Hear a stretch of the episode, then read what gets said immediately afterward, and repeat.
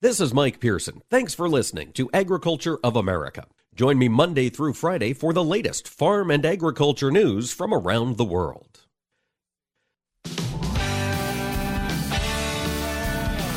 Informing America's farmers and ranchers, this is AOA, produced by the American Ag Radio Network. Now, here's your host, Mike Pearson. Hello, ladies and gentlemen. Thanks for tuning in to AOA here on this Thursday, August 11th. Today is the first day of the ACE Ethanol Conference over in Omaha, Nebraska. AOA is proud to be a partner with ACE on this event. Over the next 2 days, we are going to be bringing you conversations about the ethanol industry. And the theme of this year's conference is intensity, both because that's the level of attention that the ethanol industry has received here over the last 2 years. It is intense, but also because the industry is working to reduce those carbon intensity scores. And I'm sure we'll be talking about those statistics and figures over the next couple of days. Today, we are going to be talking here in just a moment with Bill Cowser of the Cowser Cattle Company on the board of Lincolnway Energy. And then in segment two, we're going to talk sequestration. Ron Alverson is a South Dakota corn grower, partnered with Dakota Ethanol, and he's been working on this for quite some time. In segment three, Arlan Suderman, Chief Commodities Economist with StoneX, will join the show. We are seeing a rally in the grain markets today. Had some inflation data out this morning. Arlen will give his insight on that. And we're going to close with Mark Heckman of Eco Engineers to talk about the way that the requirements to get these projects done continues to change. So thanks for tuning in today, folks. Boy, it is exciting to be taking a look at ethanol here in 2022. Bill Cowser has been keeping track of the ethanol industry for some years. Bill, how long have you been involved in the ethanol industry? Well, we started raising funds for our plant in 2004, so you might say we were in the beginning. We're some of the founders that have actually, gone forward and we actually started iRenewable Fuels and different things along the way. So yes, it's been quite a ride. Lincolnway Energy, almost 20 some years you've been in production. Talk to us a little bit about where it's located and what the market has been for the products coming out of Lincolnway. Well, when this all first started, there were three of us sitting around a table saying that we thought we needed to build an ethanol plant because on the mainline UP, all our grain was leaving our community. And so we surrounded ourselves with the people that we thought could do this, as many other communities did in Iowa. And, a year later, all of a sudden, we're grinding all the corn that's produced in our community, in our county. And so when we look at that, now all of a sudden all those dollars are staying in our community, whether it's fire protection, roads, taxes, whatever, employees, good employees that work there. And it's just been a whole turnaround for our community. It has. It's happened relatively quickly in the sense of building an industry, but it's happened. And in fact, ethanol has been built up and then it's corrected and now it's building back up again. Bill, where do you see us in the ethanol cycle right now from your seat as a corn producer and an ethanol producer? Well, we got to remember in 2004 when the RFS first started, it was a boom time. You couldn't print money fast enough. And then we went through the cycles. It's just about identifies to the cattle industry. We have these peaks and valleys, and we went through a valley for, 5 or 6 years. And now all of a sudden we're coming back up. Well, these ethanol plants have matured. They've all added gallons. They've all understood how this market works. We've been able to take more pieces of that kernel and put them into other co-products or byproducts that come in the industry. So now all of a sudden we're a multi-generational ethanol plant that has grown in gallons and also diversified in using that kernel. And that's what's so exciting. As I've been talking to folks here at the conference so far, it seems everybody is enthusiastic about those new ways to devise the kernel. Bill, I'm sure you've been keeping track of these developments. Which ones do you think have the most potential to you in Nevada, Iowa? Well, when we look at us right now, carbon sequestration is probably the biggest thing in our boardroom as we talk, because right now Lincolnway does supply CO2 to Burke Marketing in Nevada, Iowa for fast freezing. We also supply CO2 to the Des Moines Waterworks in Des Moines, Iowa. So we look at ways that we're utilizing our CO2, but we're not sequestrating it. We're actually just releasing it in a different spot. So I think the challenge we have today is how do we invest in CO2 to find out uses for that. In the meantime, we'll build the pipeline, we'll get it sequestered, but I think technology is going to bring this commodity that could be so vital in an income stream for a community and also for the environmental reasons that it's going to come sooner than later. We'll find those answers. We'll find them. They're coming. And Bill, you deal with the ethanol industry from a couple of different angles. I mentioned you're a corn grower as well. Why don't you give us a crop update? How do things look out there north of Nevada, Iowa? Oh, I tell you what, I had a conversation with Tim, my son, this morning or yesterday morning, and he's really excited. He says, "Dad, we're a little dry, but we're really good. We've been catching those half-inch, one-inch rains in Story County, and after just doing ragbri and being able to look at your state at 10 mile an hour clear across the top, you see the variation in the corn crop. And there's places that these communities are hurting for rain and for subsoil, or else they're sandy soils and the crops are starting to deteriorate a little bit. But Story County is in a garden spot right now, probably the best we've ever looked, and I just hope all the rest of the state can get some showers here as we go along." Absolutely. A lot of folks watching those skies over the next couple of weeks to see if they can get a little bit of a shower. Bill, the cattle side, you've also got that angle going on. Cattle feeding has been a tough business for the past 2 years. How are you feeling about where cattle feeding and the direction of the fat cattle market's looking forward? I can honestly say this isn't my first rodeo, and for doing this for 50 years, it hasn't changed a bit. It's just like the hills in Missouri. You get over the top of that hill, what's on the other side? A valley and another hill. And so, those of us that are seasoned in this industry, and I truly feel we're kind of a dying breed, the farmer feeder out there, this has been a different go around because of the inversion of the market. We look at what everybody's thinking's going to happen in 2023, and they're kind of counting on those and throwing their bets on that side of the table. And I just want to throw a word of caution to everyone that this is a really interesting but challenging time and could be dangerous time in the livestock industry. We've got to keep our I's dotted and our T's crossed. When you say dangerous time, Bill, you're worried about just a potential drop in the market pricing? Well, I'm concerned about feeders today being high priced, which they should be. I mean, I'm all about the whole industry making money at the same given time. But today, it's just one of those times that we need to be using all the tools in those toolbox, make sure that our feedlots are up to snuff, make sure all our people are BQA certified, and make sure that every animal that gets to that plate is absolutely the best meal they'll ever have. That is a great point. If you want them coming back, you got to treat them right when that beef is in their mouth. Bill, DDGs, back to the subject of ethanol. How's pricing been this past year? Competitive still? As far as DDGs? Yeah, DDGs is one of those inclusions in our ration. We use what they call a least cost ration. So right now, our ration's probably 45% distillers grains. And so, we are not going to have 5 pound a day gains. But when we look at the inclusion rates and the least cost rationing, it's actually a ration we can compete with the feedlots in the South. Oh. So it works really well today. That's pretty exciting. I love to be competitive, don't you? Especially in these wacky commodity price environments that we're in right now.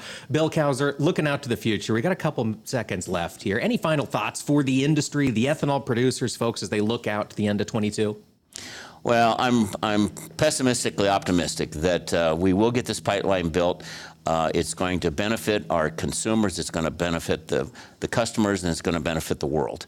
And I truly think that long term, we're just going to get better at what we do. We have to. That's what it's all about, always improving. Bill Cowser, Cowser Cattle Company, board member at Lincolnway Energy, one of the leaders in the ethanol industry. Bill, thanks for joining us today. Thank you, Mike. And stick around, folks. We're going to check in with Ron Alverson when AOA returns, and then it's time for Arlan Suderman here on the show. Stick around. More AOA coming up after this.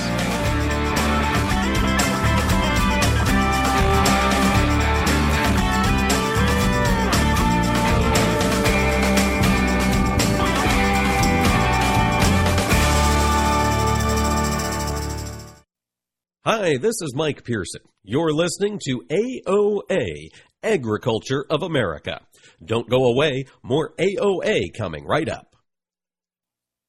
On the first Wednesday of every month, the National Corn Growers brings us the monthly grind here on AOA, looking into aspects of corn demand. In August, we talked about the partnership between corn and cattle with Kate Maher of the National Cattlemen's Beef Association. We are really fortunate to have a great partnership with the National Corn Growers Association. We work together to bring a lot of information to producers, latest technology information to make all of us better and keep that demand, keep that product flowing to meet that demand that's around the globe. We export a lot of corn through beef. That's really important. We are fortunate, again, to partner with NCGA on a series that we've been doing on Cattleman to Cattleman. We've just got such a great story to tell together. Started at the feed yard in Nebraska talking about sustainability practices and in corn production and beef production, and they just go hand in hand. That goes on to the next step, where we're producing that really amazing grain-fed beef. Tune in on Wednesday, September 7th, for the next edition of The Monthly Grind from our friends at the National Corn Growers Association. The landscape of media has changed, and people are more skeptical than ever about where they get their news and information. While major news outlets show decreasing credibility, your local farm radio station still shows strong marks. In a recent survey, farmers rated information from their farm broadcasters as almost twice as reliable as major news outlets.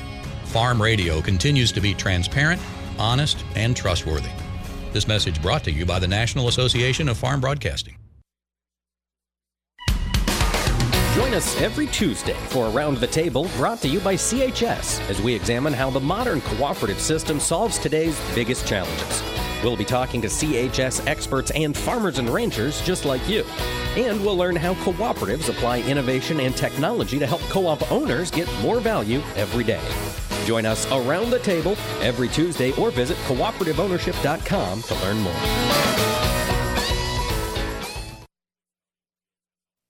Through the years, you've really kept up with the times. You're on social media. Like, dislike, block. Maintained your health. 10,000 steps. I'm a beast. You even programmed your own smart home. In 10 minutes, remind me that I'm a genius. In 10 minutes, I'll remind you that you're a genius. If you can do all that, you can definitely save for retirement. Just go to AceYourRetirement.org, a free online tool sponsored by AARP that can help you get on track with your retirement savings no matter your age. At AceYourRetirement.org, you'll meet Avo, the friendly digital retirement coach, and in just 3 minutes, get personalized recommendations to help boost your retirement savings. They're easy to understand and work with your lifestyle. It's quick, easy, and free. Plus, it's brought to you by AARP, so you know they got your back. You are a genius. Take charge of your retirement. Go to AceYourRetirement.org now. That's AceYourRetirement.org. A message from AARP and the Ad Council. You're listening to AOA, Agriculture of America. This is Mike Pearson, and you can rely on us for the latest farm and ranch news from around the world.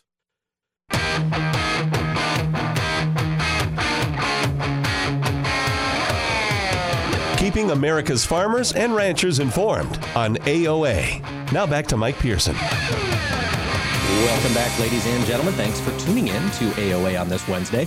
As I mentioned, we are in Omaha. We are at the ACE Ethanol Conference. This is the 35th conference that ACE has been putting on. Hard to believe the ethanol industry has been growing for 35 years, but here we are. And one of the ways it continues to grow is by innovating and finding new ways to meet demand from consumers around the country. And one of those demands lately has been a reduction in the carbon intensity of corn. It ties in to the theme of this year's conference, which is intensity. And ACE had come up with a tool recently to help farmers better track their carbon intensity. Joining me to talk about it is Ron Alverson, Dakota Ethanol, founder, South Dakota Corn Growers. Ron, thanks for joining us today. Well, thank you, Mike. It's a pleasure to be here. Let's talk a little bit about this carbon intensity calculator. ACE has it up on their website. Ron, who's it for? It's for any ethanol plant or any actually corn producer that wants to know, you know, what's the best way that I can reduce my carbon intensity? You can go up and down the list of all the emission points that occur when we produce a crop and then manufacture that corn at an ethanol plant, and kind of look at all those points and look at the magnitude and then kind of explore the opportunities of, well, if we do this and this and this, how can we reduce that? So. And it's interesting, you mentioned explore the opportunities. What happens if we make these changes? Ron, I want to talk to you about those opportunities, because when we think about corn carbon intensity, you know, the question, why should a farmer care, is always hanging there in the front of our minds. Let's talk about it from a farmer's perspective first. What are the advantages to knowing the carbon intensity of my crop?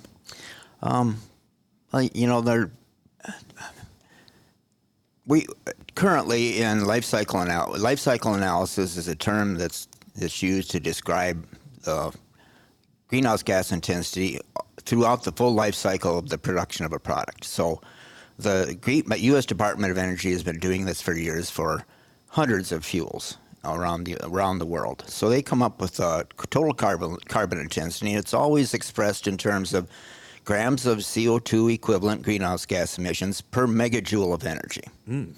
Okay. So that's a lot of stuff going in, right there. You know, yeah. It's a lot of foreign stuff for a lot of folks. Right. Well, it's metric. But just for an example, gasoline has a carbon intensity of about 94 grams per megajoule. Diesel fuel has about 96 grams per megajoule. Okay. So corn ethanol, the latest stuff says that using U.S. Midwest average corn production and U.S. Midwest average ethanol production at a plant, we're at about 52 for a dry mill. Interesting. So we're about using averages. It is. Yeah. So that has substantial room to come down in that carbon intensity front. Yeah, and we've got these markets on the West Coast in California and Oregon and Washington now that pay premiums for stuff that if we can beat that Midwest average, we get a premium for it, or actually all we have to do is beat gasoline out there and we get paid a premium for our ethanol out there. Interesting. So it spurred all this innovation in ethanol plants to reduce the carbon intensity. And the ways they do that, they reduce their natural gas use with more efficiency, you reduce electrical energy use, increase the yield of ethanol per bushel of corn. So all these techniques that they can use, and it's really caused tremendous innovation within the ethanol plant.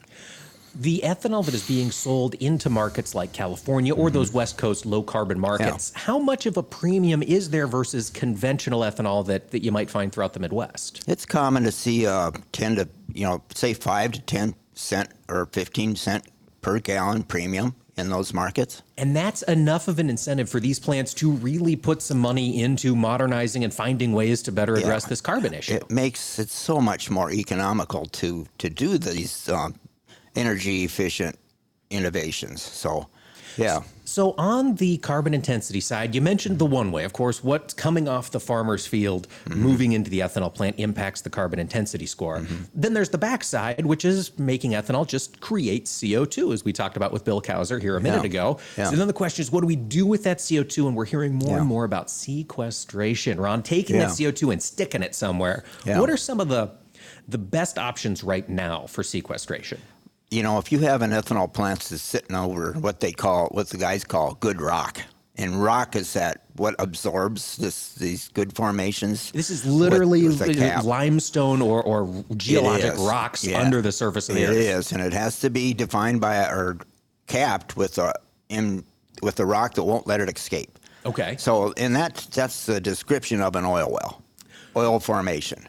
All those oil formations have a cap rock that have prevented that oil from seeping out and dispersing in that formation for millennium. Yeah. You know, so the idea is we've pumped out a lot of this crude oil, so now we've got these caverns underground that have held carbon locked and down it tightly forever. Millions and millions of years. Yeah. So let's just take the carbon that's coming out of these ethanol plants and stick it right back down in the hole. Yeah. You know, and ethanol industry is just uniquely situated for that because we got this really pure and clean stream of CO2 coming off all our fermentation tanks that is just currently vented back to the atmosphere. Okay. So we can just grab that stuff and compress it and put it in a pipeline and send it to these formations. Or if you're lucky enough to have rock right underneath your footprint, you can just drill a well right outside your ethanol plant and pump it down there and store it. So. But of course, we don't have a lot of good rock. I know the state of Iowa doesn't have much to speak of for storing this kind of thing. So you touched on the next step, Ron, which is pipelines. We got to move this stuff from one place to another. And it seems like that's where the industry is right now. We're exploring those pipelines, getting the ball rolling. Where do you see that going from here? Is this movement to put carbon in pipelines here to stay? I sure think so. You know, what really triggered all this stuff, Mike, is about, I think, 2 or 3 years ago, they created what's referred to as a 45Q federal tax credit. So that means that for every ton of CO2 that we can sequester someplace and prove that it's sequestered, we can get $50 tax credit per ton of CO2.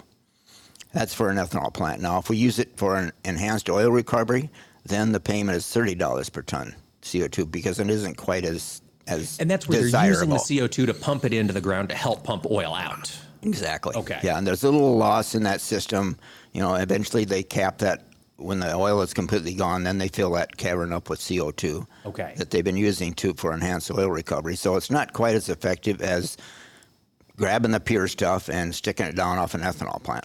Interesting. So, but I'm thinking, you know, I think the opportunity, or I think we'll get it done, Mike. There's just so much talk about it, and this need to mitigate climate change or mitigate atmospheric CO2, that it's getting pushed from, or support from, a lot of folks, a lot of science guys, you know, and all this stuff. That politicians certainly talking about it almost nonstop. Ron, and I think the question I get from growers is, okay, so we're going to put it in this pipeline, we're going to put this carbon in the ground. Mm-hmm. How does it benefit Iowa corn growers that aren't sitting right on the pipeline getting a payment? How does it come back to the Midwest? I tell people it keeps ethanol in the tank.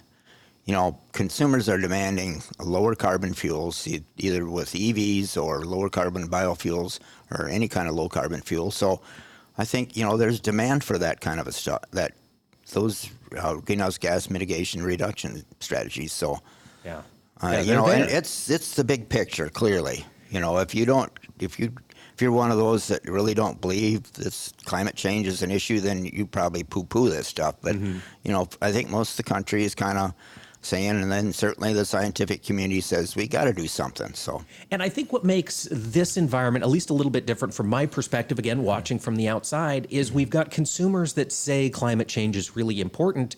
And now it seems like they're willing to back that up with dollars. They're willing to pay a premium for this low carbon stuff. They're willing to write up a little bit extra. I mean, whether or not you believe in, you know, climate change or the outcomes, green money is green money. There's a way to bring that here to the Midwest, it sounds like. Yeah, you know, and it doesn't necessarily mean that fuels are going to be higher priced. When you look at the history of the California LCFS, as they've transitioned to lower carbon fuels out there, when you look at the price of ethanol compared to the price of fossil gasoline, it always sells for a premium. So, ethanol always sells for a discount in California.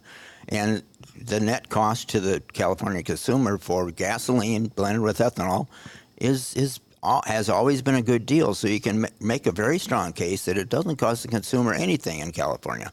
Right. At least for gasoline, you know, right? Because we have this thing called ethanol that we can produce at a lower cost per gallon than fossil fuel gasoline. Blend it right in there. I was talking to Susan Littlefield, farm broadcaster from KVR, and she was out in California. She said E85 was a little over $2 a gallon cheaper. Yeah. And the place she was, that convenience store owner said they pumped 1,500 gallons a day because the demand was so strong with such a great discount. Yeah. Ron, thank you so much for talking to us today. Really appreciate it. You'll be moderating a panel tomorrow. Looking forward to learning more about carbon sequestration. Great to be with you, Mike. Thank you. And folks, stick around. We're going to talk with Arlan Suderman of StoneX when AOA returns.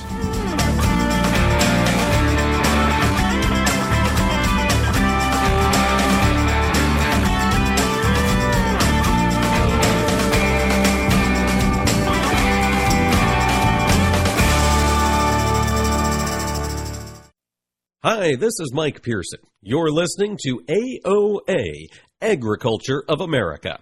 Don't go away, more AOA coming right up. The average American eats 250 eggs per year, which translates to a total annual consumption of 76.5 billion eggs in the U.S. About 60% of eggs produced here in the U.S. are used by consumers, and about 9% are used by the food service industry. A chef's hat is said to have a pleat for each of the many ways you can cook eggs. The color can range from white to deep brown. Hens with white feathers and earlobes lay white-shelled eggs, while hens with red feathers and earlobes lay brown-shelled eggs. Because breeds that lay brown eggs are typically slightly larger birds, they require more food, making brown eggs usually more expensive than white. You can tell whether an egg is fresh or stale by dropping it in water. A fresh egg will sink, but a stale one will float. Eggs also contain all the essential protein, minerals, and vitamins, and egg yolks are one of the few foods that naturally contain vitamin D. And eggs are also good for your eyes because they contain lutein, which helps prevent age-related cataracts and muscle degeneration. These farm facts brought to you by the American Egg Network. You're listening to AOA for the American Ag Network. I'm Jesse Allen reporting. Well, as we look at the market trade, we see the grains and oil seeds to the upside still here so far as we work through our trade, with soybeans and wheat leading us to the upside, corn up moderately. Livestock trade mostly higher as well. We also see energies and the stock market higher. The Dow up 286 points. Crude oil is up 95 cents a barrel at $92.88 as we work through the trade so far here this morning. Weekly export sales report, not much of a factor here today. We did see decent shipments of soybeans and wheat, as well as 311,200 metric tons of new crop export sales of soybean meal on the report. Brazil's crop agency, Conab, estimating the Brazilian corn crop at 114.7 million metric tons in 21-22, less than USDA's estimate of 116 million metric tons. The trade gearing up for tomorrow's USDA August WASDE report. That'll be something to watch very closely to see if there are any major changes. We'll also get the updated acreage numbers from the Dakotas and Minnesota. The Labor Department reported producer prices fell 0.5% in July, a lower level than expected here this morning as well. A look at a few numbers in the trade. September quarter up 5.5, 626 and 3/4. December quarter up 4.25, 622 and 3/4. September soybeans up 19 and 3/4 at 1528 and 3/4. November up 20 and 3/4, 1448 and a half. Bean meal, bean oil up moderately. Chicago wheat September up 16 and a half at 816 and a quarter. September KC wheat up 16 and a half at 889 and a quarter. September spring wheat up 13 and a quarter, 919 and a half. Live cattle for August up 65, 139.85. August feeder cattle up 30, 180.97, and August hogs unchanged at 122.25. That's Look at Markets. You're listening to AOA for the American Ag Network. I'm Jesse Allen. 180 over 111, and I had a stroke. When I woke up, I couldn't speak or walk. 145 over 92, and then I had a heart attack. 182 over 100. And I had a heart attack and a cardiac arrest and then a stroke. Everything changed. It felt like my life was over. This is what high blood pressure sounds like. You might not feel its symptoms, but the results from a heart attack or stroke are far from invisible or silent. 150 over 90, and I had a stroke. If I would have followed a treatment plan, I would not be in this situation. 180 over 110, and I had a stroke. And I'm 33, so I never see this coming. If you've come off your treatment plan, get back on it, or talk with your doctor to create an exercise, diet, and medication plan that works for you. Go to loweryourhbp.org. Head to toe, everything's changed. Head to toe. Brought to you by the American Heart Association, American Medical Association, and the Ad Council. This is Mike Pearson. Thanks for listening to Agriculture of America. Join me Monday through Friday for the latest farm and agriculture news from around the world.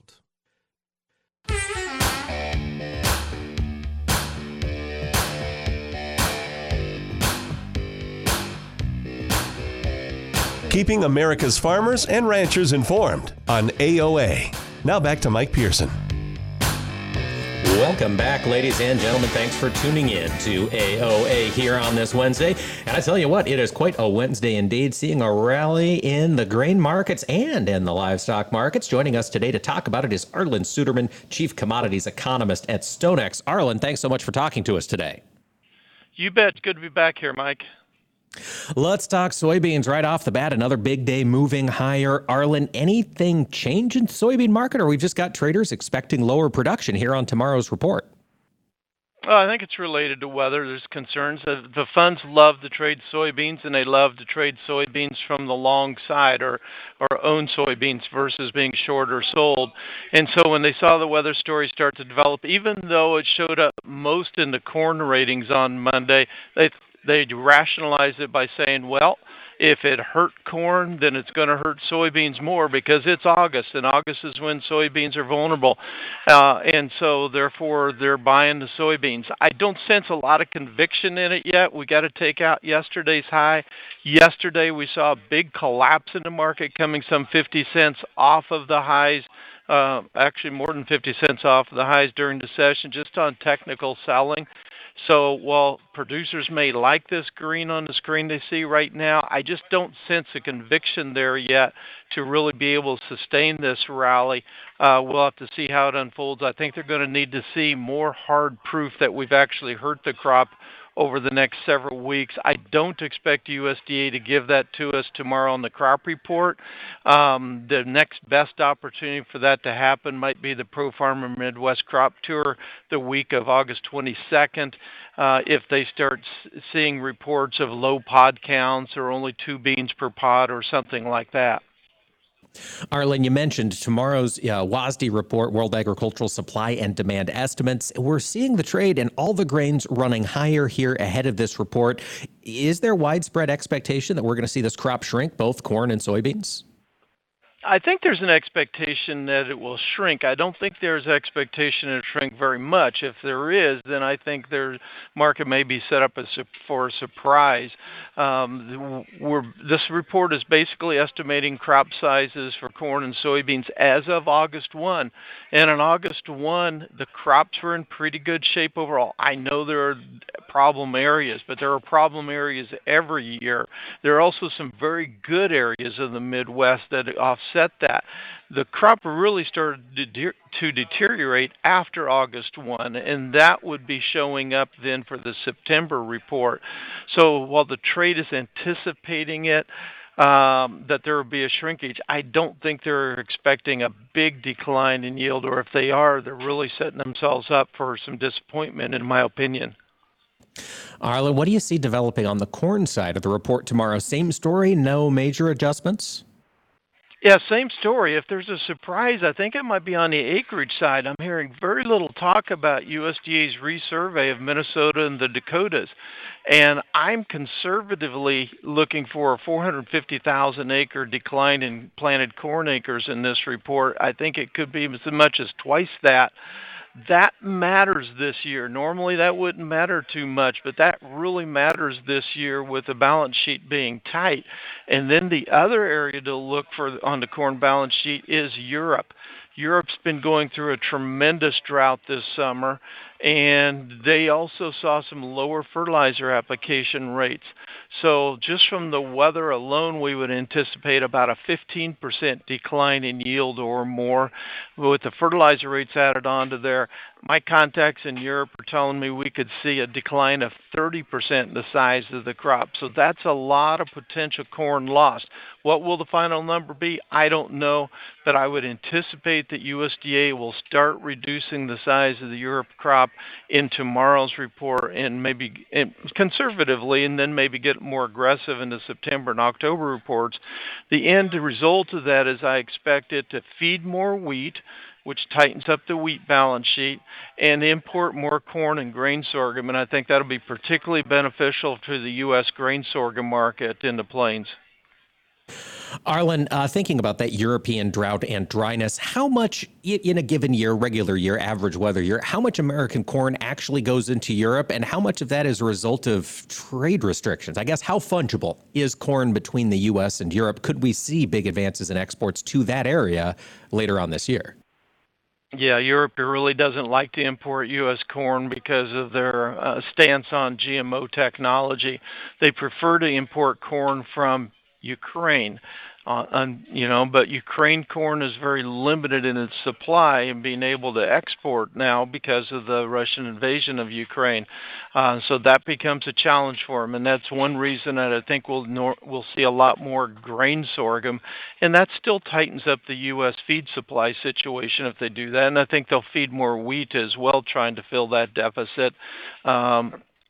Grain sorghum is, primarily grown in the U.S. plains. A lot of it goes into ethanol and into livestock feed. If you start pulling that supply, then that increases use of U.S. corn to fill some of that deficit in that area. Unfortunately, U.S. corn crop in the plains is also very tight this year. So we're really looking at a feed grain deficit in the plain states, and that's going to be trying to move grain from east to west across the Ag Belt as we go through the next year.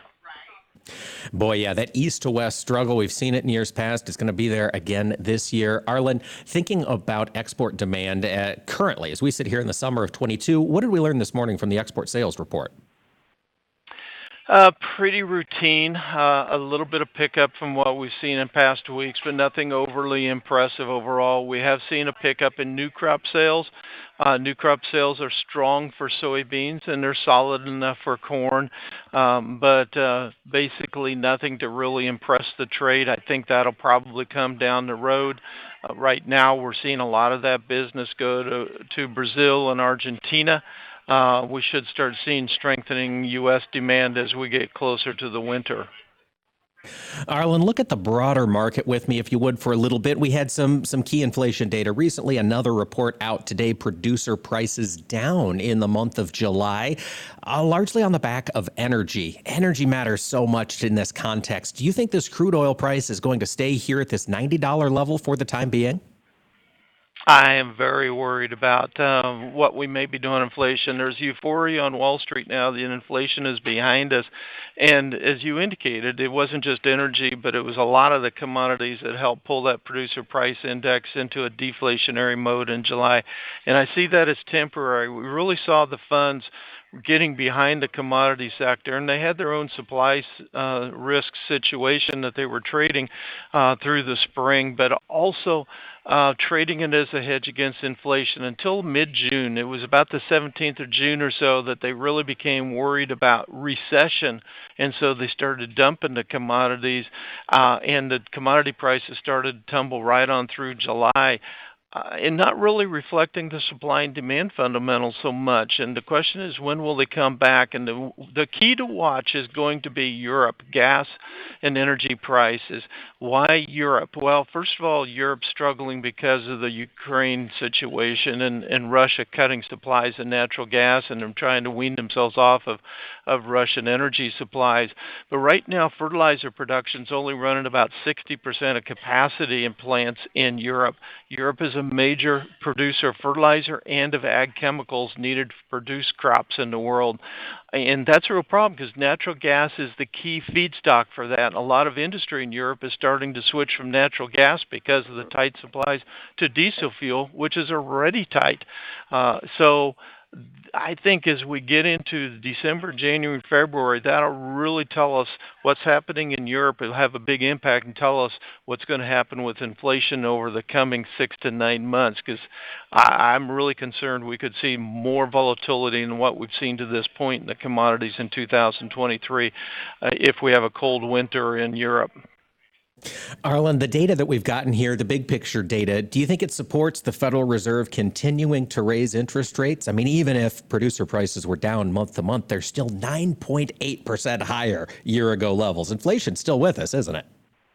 It is. We've never tamed inflation in the United States without pushing interest rates above the rate of inflation.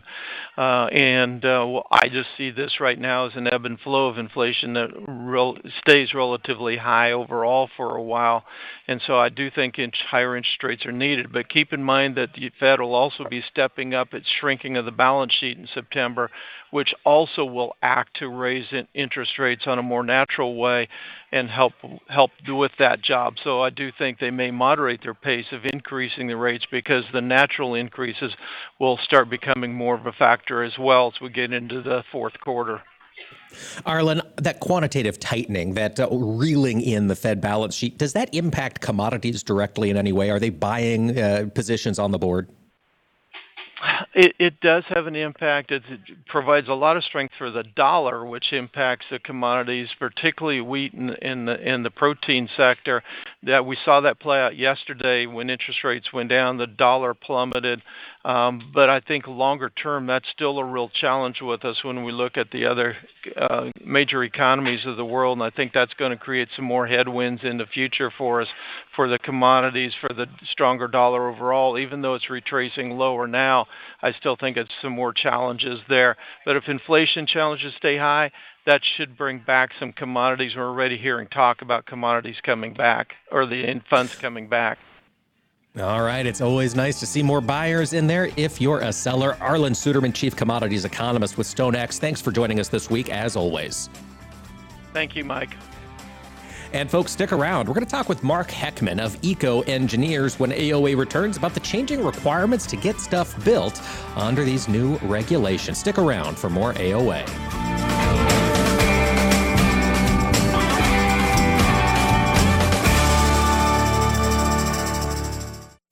Hi, this is Mike Pearson. You're listening to AOA, Agriculture of America.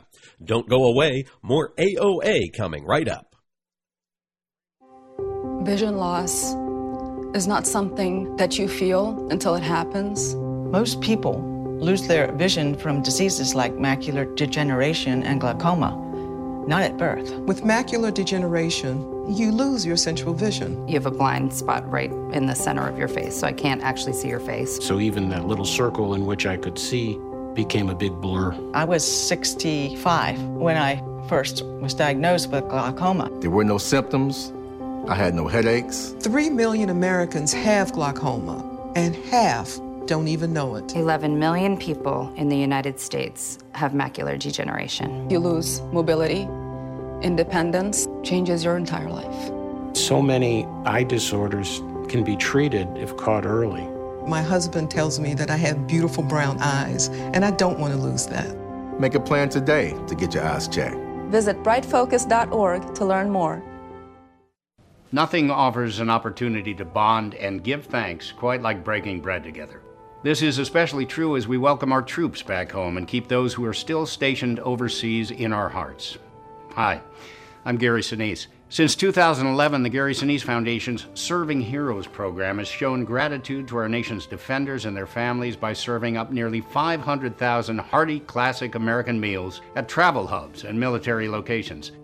And now, together with our friends at Bob Evans Farms and their Our Farm Salutes program, we will help to provide even more meals nationwide, offering our defenders a taste of home and the feeling of togetherness around the table. Help us show America's gratitude through food and fellowship. Look for the Bob Evans Our Farm Salutes purple packaging at your grocery store and visit ourfarmsalutes.com to learn more. While we can never do enough to support the men and women who serve, together we can make a difference, bite by bite. We gather together in communities across the nation to remember and honor, to celebrate and support, to light the night. Join us as we lift our lanterns high in order to move toward a world free of blood cancers. Join us as we light the night for a loved one. Join us. We are the Leukemia and Lymphoma Society. Our mission is to cure leukemia, lymphoma, Hodgkin's disease, and myeloma. Our aim is to improve the quality of life of patients and their families. Join us. We are LLS, and when we walk, cancer runs. Join your community and help bring light to the darkness of cancer. Join us as we light the night. Find your local event at lightthe.night.org. That's lightthe.org. On the first Wednesday of every month, the National Corn Growers brings us the monthly grind here on AOA, looking into aspects of corn demand. In August, we talked about the partnership between corn and cattle with Kate Maher of the National Cattlemen's Beef Association. We are really fortunate to have a great partnership with the National Corn Growers Association. We work together to bring a lot of information to producers, latest technology information to make all of us better and keep that demand, keep that product flowing to meet that demand that's around the globe. You know, we export a lot of corn through beef. That's really important. We are fortunate, again, to partner with NCGA on a series that we've been doing on Cattleman to Cattleman. We've just got such a great story to tell together. Started at the feed yard in Nebraska talking about sustainability practices in corn production and beef production, and they just go hand in hand. That goes on to the next step, where we're producing that really amazing grain-fed beef. Tune in on Wednesday, September 7th, for the next edition of the Monthly Grind from our friends at the National Corn Growers Association. It's been said that when someone you love has Parkinson's, you have Parkinson's. The Parkinson's Foundation knows that the disease doesn't just affect the diagnosed. It affects everyone who supports and helps care for them. If you or someone you know is living with Parkinson's, a neurological disease that affects movement, we understand that it can be difficult to know where to find help. If you have questions, the Parkinson's Foundation has answers. Answers for everyone in the fight. We can help you understand the disease, help you find expert care and local support, give you tips for living a better life, and share the latest research.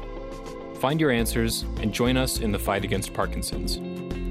To learn more, please go to parkinson.org or call 1-800-473-4636. That's 1-800-473-4636. The Parkinson's Foundation. Better lives together. You're listening to AOA, Agriculture of America. This is Mike Pearson, and you can rely on us for the latest farm and ranch news from around the world.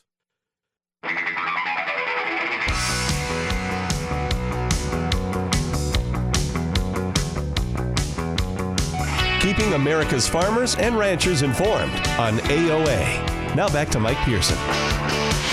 Welcome back, ladies and gentlemen. AOA marches on here at the ACE Conference in Omaha, Nebraska, talking ethanol. And today we've been talking a lot really about carbon intensity and why the focus has turned to that here in the ethanol industry. Well, joining me next is Mark Heckman. He is with Eco Engineers, works throughout the ethanol supply chain on those thorny issues, helping manage those regulatory concerns that exist out there. Mark, thanks for joining us today. Thanks for having us. It's a pleasure. Before we get into it, let's talk a little bit about Eco Engineers. What do you guys do?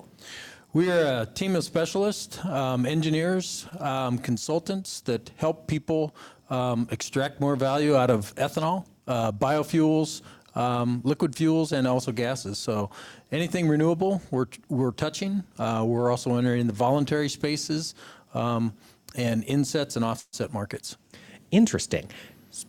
Squeezing more value out of these products. That's the name of the game. And that's where it seems like throughout this day, that carbon intensity conversation has come up because there is added value in marketing that product with a lower carbon intensity.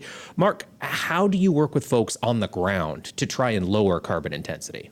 You know, it's all about energy. It's all carbon is really the focus on energy, and it's the things that ethanol industry has been focused on. Farmers are focused on that. And so really it's keeping a listening ear to the industry, what the consumer wants, what the consumer is demanding today is more sustainable products, and ethanol is that package complete. And to drive that value all the way to the farm level is a focus of mine, it's a focus of the industry. And you know, it seemed a few years ago, the ethanol industry started and their focus was on producing ethanol.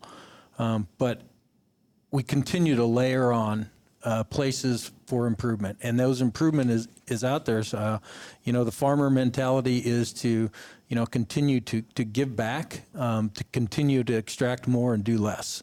And so that's the focus. Our job at ECO is to help people with those solutions, establish the pathways, and verify and validate what they're doing. Because that's the key. It's the verification, it's the validation, and it's the models. How do you get the numbers to line up with what the numbers need to line up for to capture that premium? Mark, that has changed a lot here in 2 or 3 years. Do you feel like this carbon sequestration space is still in the maturing phase? Are we in the first, second, third inning here of this game?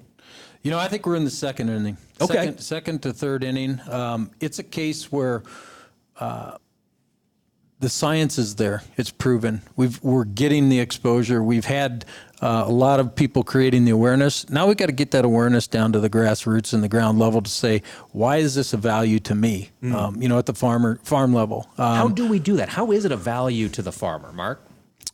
You know, flat out, it's about the carbon intensity. And if there's practices out here that the farms are incorporating, to have it so that as these farms as we produce this corn or as we produce our crops for biofuels, whatever we're doing, how is it that we can make that step change? How can we take one step to an improvement? And if we do that, how can we quantify that, qualify it, and push it so that, hey, because we're producing this fuel, it ties to the bottom line, and it says the incentive is coming from the sale of the fuel, and it drives value into the communities.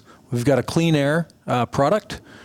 It is low carbon, and it's doing everything in a liquid fuel through our liquid fuel distribution system. As of right now, you mentioned that premium, that really the rebate to the grower for doing this extra work. So far, it seems like it's mainly coming from the West Coast. Over the next couple of years, does Eco Engineers believe we're going to see more widespread adoption of the kind of low carbon fuel standards like we see in California? Yeah, focus today, the Inflation Reduction Act that's just come out. There's all kinds of incentives in there with the focus on CI.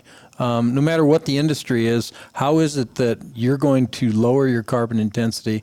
You know, the things we do impact climate, and we can do this in a way that agriculture is that solution. Mm-hmm. And so we've modeled using the GREET model. Argon GREET national model has characteristics in there for farm practices and how those drive that value in a CI level on our farm. If we're doing something different from another farm, Here's where it is. And the technology that's available now to aggregate that and to make it so that the ethanol plants can now pull this all together in a very quick fashion, it's really cool. So that we no longer take the average.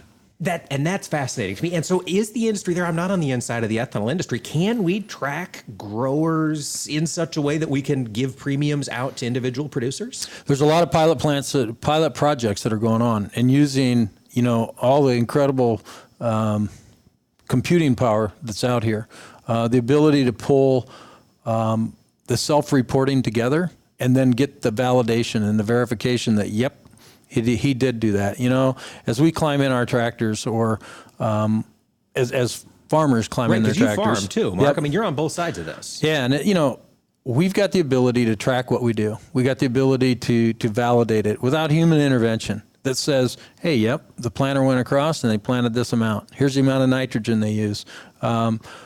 We have to report that. We've got yields, maps, information, all that stuff is pretty well real time. And to get that so that it transfers in a usable format, we're not too far away. And those steps are pretty simple. So create the incentive, we're going to do it.